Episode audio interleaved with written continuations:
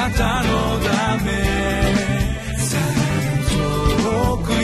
り近くへ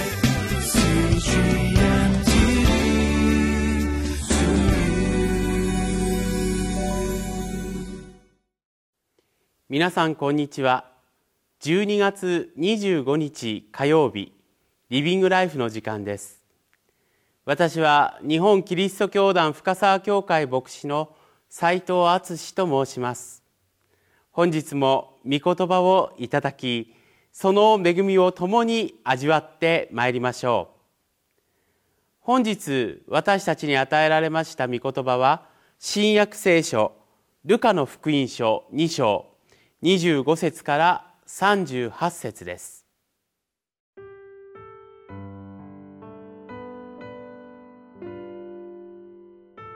ルカの福音書2章25節から38節。その時エルサレムにシメオンという人がいた。この人は正しい敬虔な人でイスラエルの慰められることを待ち望んでいた。精霊が彼の上にとどまっておられた。また主のキリストを見るまでは決して死なないと精霊のお告げを受けていた彼が御霊に感じて宮に入ると幼子イエスを連れた両親がその子のために立法の慣習を守るために入ってきた。すると、シメオンは幼子を腕に抱き、神を褒めたたえて言った。主よ、今こそあなたはあなたのしもべを御言葉通り安らかに去らせてくださいます。私の目があなたの見救いを見たからです。見救いはあなたが万民の前に備えられたもので違法人を照らす啓示の光見た目イスラエルの光栄です父と母は幼子についていろいろ語られることに驚いた。またシメオンは両親を祝福し母マリアに言った。ご覧なさい。この子はイスラエルの多くの人が倒れまた立ち上がるために定められまた反対を受ける印として定められています。剣があなたの心さえも差し貫くでしょう。それは多くの人の心の思いが現れるためです。またアセル族のパヌエルの娘で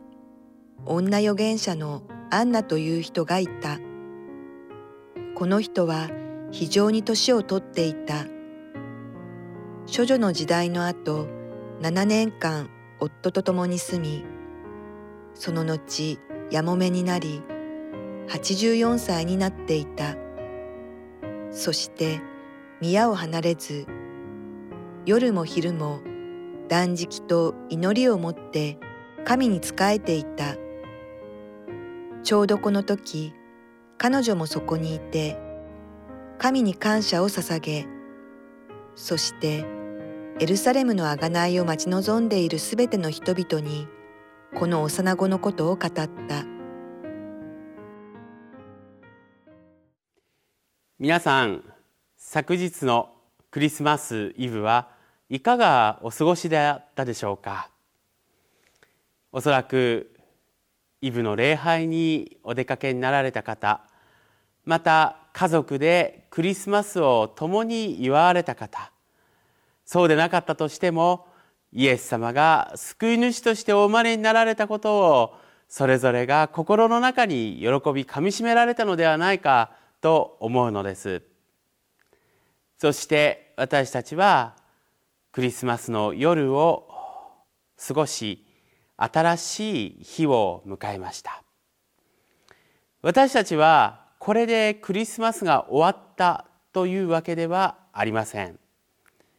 むしろクリスマスイブをもってクリスマスは始まりました。私たちの救い主であるイエス様がお生まれになったことによって聖書の中には多くの人たちが喜びにあふれたというその出来事が聖書の一つ一つの物語の中に収められています。それはただ単に赤ちゃんが生まれたから嬉しいというものではありません。生まれたばかりのイエス様に出会った一人一人がそれぞれの人生のストーリーの中で主と出会ったことの喜びがそれぞれのこの御言葉の中に記されているわけです。本日私たちに与えられました御言葉もそのような主に出会った喜びにあふれた二人の人物について描かれているのです。一人はシメオンという男性。そしてもう一人はアンナという女性です。この二人の人物に共通するのはどちらも年老いていた。そして人生の本当に終わりの部分を生きていた人たちであるということです。私たちはこの御言葉をこのクリスマスにこの読むというのは非常にこのユニークでありしかしとても意味深いことであると言えるのです。つまり救い主であるイエス様が赤ちゃんの形で誕生したこの出来事を読むときに人生の終わりに差し掛かっていたこれら老人との出会いによって喜びがこの余すところなく描かれているということ。人生の始まりそして人生の終わりに主の喜びがそれぞれに現れている。このことは私たち一人一人に対して何を意味するのでしょうか？神様の祝福に年若いも置いているも関係ないということです。つまり私たちは神様によって作られ神様によって命与えられたものであるならば誰でもそれが本当に生まれてばかりの赤ちゃんであったとしても年老いた老人であったとしてもその祝福や恵みは全く変わることなく人々に注がれるということなのです。本日与えられたこの御言葉の中で最初にシメオンというこの男性の話が出ているわけですけれども26節にはこのようにあります。また主のキリストを見るまでは決して死なないと精霊のお告げを受けていたまあ、そのように書かれているんですね。そして実際にこの生まれてばかりの主イエスに出会ったシメオンはこの大きな喜びを29節の中でこのようにこの賛美しているわけです。主よ今こそあなたはこあなたのしもべを御言葉通り安らかに去らせてくださいます。私の目があなたの見救いを見たからですと、まあ、このように述べているわけです。シメオンにとって人生の終わりはおそらくさまざまな若い時に経験できたことできたことがどんどんできなくなってくるというこの失われる寂しさであるとか悲しみというものがおそらく毎日の生活に伴っていたのではないかと思うのです。それは私たち人間がそのように感じることと何ら変わりありません。しかし主はそのようなものにも主と出会わせる喜びというものを何ら変わることなくそして決して見劣りすることなく与えてくださったということなのです。そしてそれは女預言者のアンナについても同じことが言えました。若い頃に夫を失いそして84歳の年になるまで預言者としての役割つまり神様の御言葉をいただくそのような役割を担っていた。そしてその預言者としての人生の最後にその預言の成就となる救い主に出会うことができたのです。主はそのような年老いた二人にも本当に人生の終わりにふさわしい恵みをお与えくださったのです。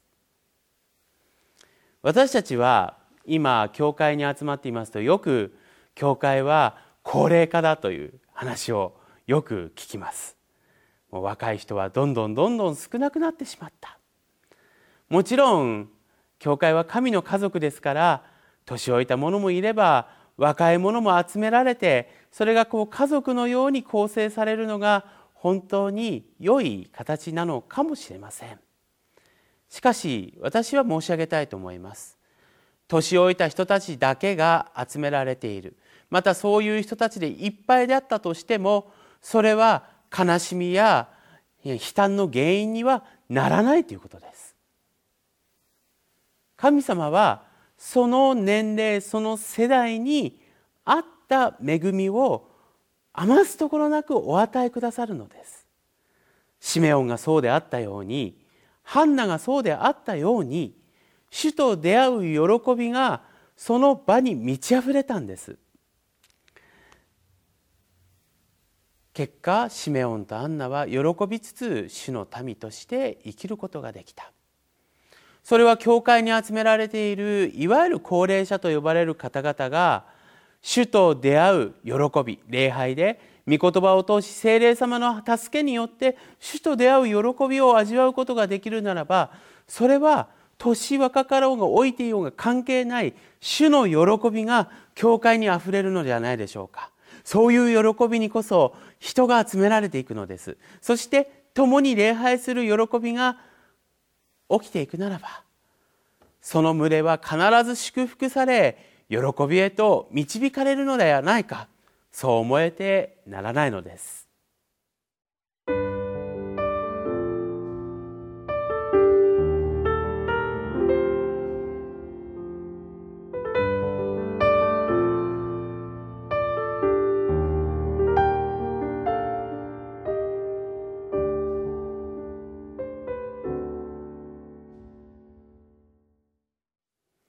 私たちは今クリスマスを祝っています。このクリスマスの恵みは私たちがどんな世代であっても変わらずそして豊かに注がれる恵みであることを私たちは今日シメオンとアンナの姿から見ることができました。人生の終盤期に差し掛かって失うものも多い中でこれらの2人は主に出会いそしてその主の出会いを通してクリスマスから始まるまた自分たちの新しい人生のページを開くことができたのです。クリスマスというものは私たち一人一人を嬉しい気持ちにさせるだけではなくその嬉しい気持ちから私たちを前に進ませる。それも一人で歩くのではなくて主イエスキリストが一緒に歩いてくださるというそのような恵みを味わう機会として与えられたこの恵みであるということ。クリスマスに際して私たち一人一人がまたかみしめつつ主イエスと共に歩んでまいりたいと思います。それでは共に祈りを捧げいたしましょう。クリスマスを与えてくださった私たちの神様クリスマスから始まる新しい人生の日々をあなたが主イエス・キリストと共に歩ませてくださることを心から感謝いたします。どうぞしよ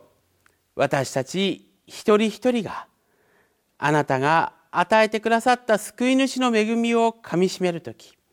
そこには必ずそれぞれの人に与えられた使命があることを思い起こすことができますから。それを私たち一人一人に吹き起こさせてくださいますようにお願いいたします。すべてを感謝し、イエス・キリストの皆によってお祈りいたします。アーメン。あなたのため